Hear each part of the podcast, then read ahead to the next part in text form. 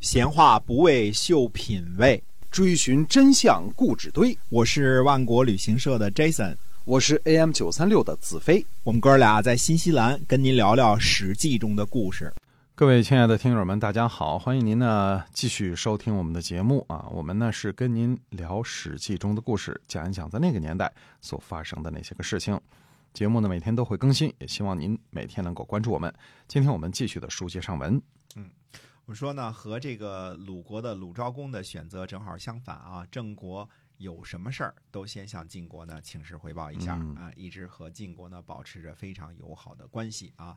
公元前五百三十五年，郑国的子产呢去晋国聘问，晋平公呢得病了，韩宣子韩启呢就去迎接客人。嗯韩启呢私下里呢就跟子产说，他说寡君生病啊，已经三个月了。所有的名山大川呢都祭祀过了，病情呢呃有加无减，呃现在呢国君呢又梦见了黄雄进入寝门，不知道这是何方的厉鬼。嗯。那时候人有病了之后呢，这个就去呃祭祀名山大川啊。对，现在人们有病了就去查查百度啊，嗯这是不一样的。嗯，还是别查，我也嗯 赶上莆田系的完蛋了。啊，对，小病查出大病了哈。哎，那么子产这个回答说呢，他说：“国君圣明，先生您呢执掌大政，哪里有什么厉鬼呀、嗯往昔呢，尧在羽山杀了鲧，鲧的神明呢化作黄熊，进入到了禹渊。那么夏朝交际的时候呢，都是一起祭祀的，三代呢也都祭祀。晋国呢现在是盟主，是不是没有祭祀的缘故啊？嗯，韩启呢就举行了夏朝的交际啊，这个晋平公的病呢就好了很多。嗯，看来这个祈祷是有用的啊。啊，哎，晋平公一高兴呢，就赐给子产呢举国的两个方鼎。嗯，这个还有呢，就是在这回这个出使晋国的时候呢，子产呢，呃，就把封氏的这个这个原来赐给封氏的这个周田呢，就还给了韩琦。这事儿以前我们讲过啊，这个呃，赐给封氏的这个这个周田就还给他了。那么，因为郑国人呢，呃，这个有有郑国人呢，因为这个伯友的魂魄的事情呢，受到了惊扰。呃，有人说呢，说伯友来了，啊，闹鬼了。闹鬼了。哎，嗯结果呢，众人呢就呃都逃散了，一哄而散，逃的不知道哪儿去了啊。嗯那么前一年的二月份呢，有人梦见伯友呢穿着铠甲行走啊，一边走呢一边说说三月初二我会杀死四代的，明年二月呃这个明年二十七日啊嗯我会杀死公孙段。那么郑国的都城的人呢都很害怕，哎，正好呢这个今年的这个五月的二十七日呢。呃，叔孙段呢死了，正好就是二十七啊。嗯那么郑国都城的人就更加害怕了。好家伙伯友这嗯鬼挺厉害啊。嗯那么子产呢，就立了子孔的儿子公孙谢，还有呢伯友的儿子子良为大夫，这样谣言呢才停止。那么子大叔呢就询问说这是什么缘故啊？子产说呢说魂魄有了归宿，才不会变为厉鬼。我呢就是要给鬼魂儿啊找个归宿。子大叔就问他说：“那为什么还要立这个公孙燮呢？”嗯，子产说呢，说就是为了向人民解释，说伯友呢立身不易而贪图快乐，呃，这个我们从政呢要相反，就是为了取悦人民，不取悦人民呢就不能让他们信服，不信服呢老百姓就不会顺从，啊，这是子产的这个这个想法啊。嗯那么子产去晋国的时候呢，中军佐赵景子，这应该是赵武的这个儿子啊，后代啊，就问子产说说伯友还能变成鬼吗？嗯，子产说能。他说人呢刚死呢叫做魄，产生了魄呢，阳气是魂，那么生的时候呢，呃，衣食精美丰富啊，这个魂魄呢就强健，所以这个现行的能力呢就能达到神明的地步。呃，普通男女呢说，呃，那些强死的，就是没有得到好死的这些个人呢，他们的魂魄呢还能依附在人身上，成为淫邪的厉鬼。何况伯友呢，是我们先君郑穆公的后代，子良的孙子，子耳的儿子，毕义的卿士，执政呢已经三代了。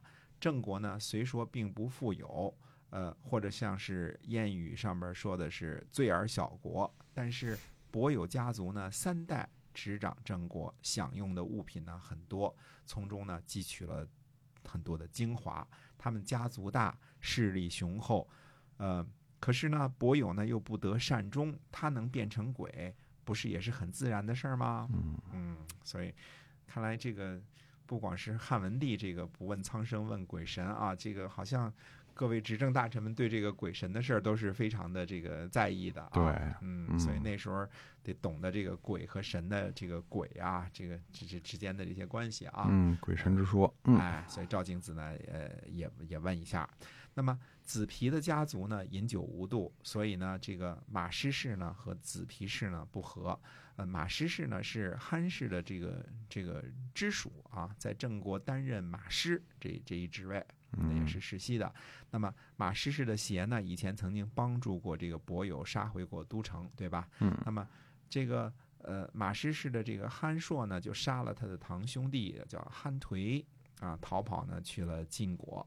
这个韩起呢就询问子产说：“应该封这个陶臣呢什么官儿啊？啊，因为一般逃去别的诸侯国呢都是可以的，对吧？哎，那么子产说呢，说贵国国君的羁旅之臣啊，羁旅之臣就是逃跑来的人啊，这个寄留在这个地方啊，说得到庇护呢，免去一死，哪里敢挑剔官大官小啊？随便随便啊！罪人呢，因为犯了罪呢，降等，这降一个等级，这是古来已有的。”制度说，憨硕呢在毕义呢是亚大夫，就是第二类的大夫了啊。他说官位呢是马师，因为犯罪呢逃跑，那随便执政您安排他什么官职，能够免死就不错了，哪里敢挑剔官职的大小呢？对，哎，韩起呢认为子产很敏捷，就让这个憨颓呢做了晋国的下大夫，嗯啊，或叫。毕大夫，毕大夫，夏大夫，哎，就是官职给的并不是很高，嗯，就是让他有有有个有个安身立命的地方就不错了，嗯，是这么回事儿啊。那么这个鬼神的这个这个，当然子产这个这个解释呢，那当时肯定是很很盛行的啊。那么现在我们都这个呃唯物主义了，不信鬼神了，对吧？这这些都嗯，这个有病了。去正经医院啊，这个虽然贵点儿，但是它能治病啊，对吧？是，哎，这个那时候有了病就得有了病就去找找这个巫婆，这事儿是不对的，对吧？有些病巫婆是治不了的，对吧？心病巫婆能治，对吧？呃，这个身体上的病呢，光祭拜啊，光这个求神问卜是是没什么用的。对的，嗯，对的，对的。那么还是得去医院治啊，有些病还得去医院治。对，这个有鬼没鬼这事儿呢，其实也都是心病。看了这个子产说了这一切之后呢，这个能怎么变鬼，怎么变破呀？这些事儿呢，能怎么依附啊？这些事儿，其实想想呢，子产其实心里是明镜似的，对吧？就是把这个事儿呢安抚下去就得了。只要民众呢心里不害怕，就不会梦里这个梦见老梦见鬼。对，哎哎。哎，所以是这个鬼神之事啊，这这么回事儿。那么可见子产这个人还是灵台清明的。对于这些事儿呢，他虽然嘴上一套一套的，但他办事儿的时候呢，实际上是安顿活人，而不是说对于鬼魂呐什么这些东西不太在意的啊。是是让活人这个没有怨气了，其实就没有鬼魂了。没错，活人有怨气就老闹鬼儿。哎，对，就是就是这个。说鬼神，但其实呢是指的是这个活着的人哈。没错，嗯，对，哎，好，我们今天啊这个史记中的故事呢，先跟大家聊到这儿，感谢您的收听，我们下期再会，再会。